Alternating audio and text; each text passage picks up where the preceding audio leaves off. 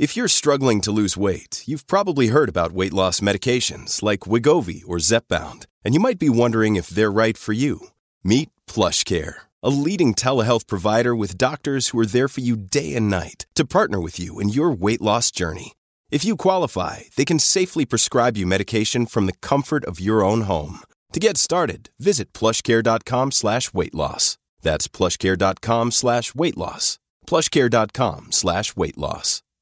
You're listening to a flash briefing from MLive with your host, Jessica Shepard. This is Michigan News from MLive for Tuesday, March 16th, and I'm Jessica Shepard. Republicans protest capacity limits for Detroit Tigers opening day. Employers surveyed in southeast Michigan say they will encourage but not mandate COVID 19 vaccinations. And the Michigan High School Athletics Association says a new bill targeting transgender athletes is unnecessary. Some Michigan Republicans are hoping to see more fans in the stands when the Detroit Tigers open their regular season at Comerica Park on April 1st. During a press conference in front of Detroit's Comerica Park Monday, Michigan Republican Party officials and three House Republican lawmakers were critical of the current capacity limits on the number of fans allowed in for games as part of ongoing COVID 19 response measures.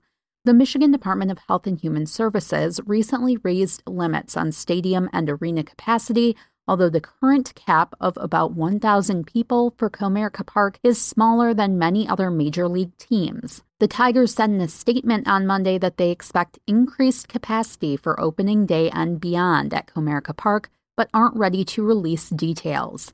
Tigers owner Christopher Ilitch had previously told reporters Comerica Park's attendance capacity is, quote, going to be guided by government officials and health experts, noting the team, quote, has a good working relationship and dialogue with the administration and public health officials.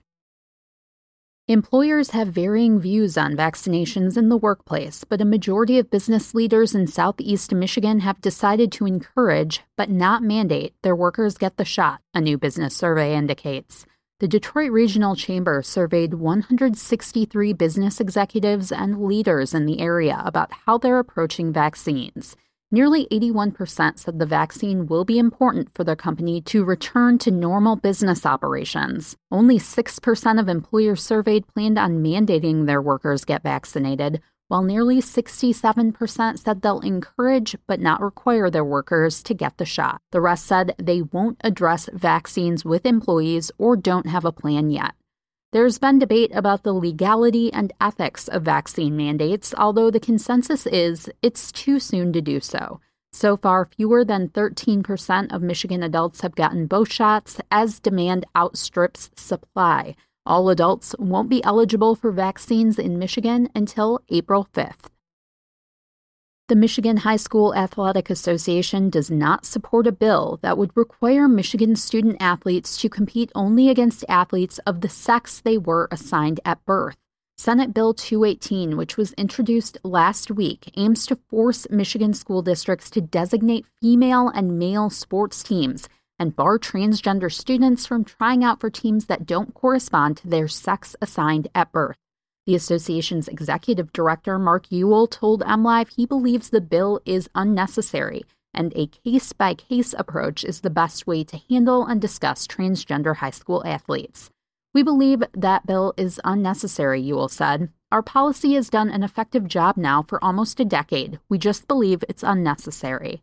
According to Uyl, the Michigan High School Athletics Association deals with less than two scenarios involving transgender athletes per year on average.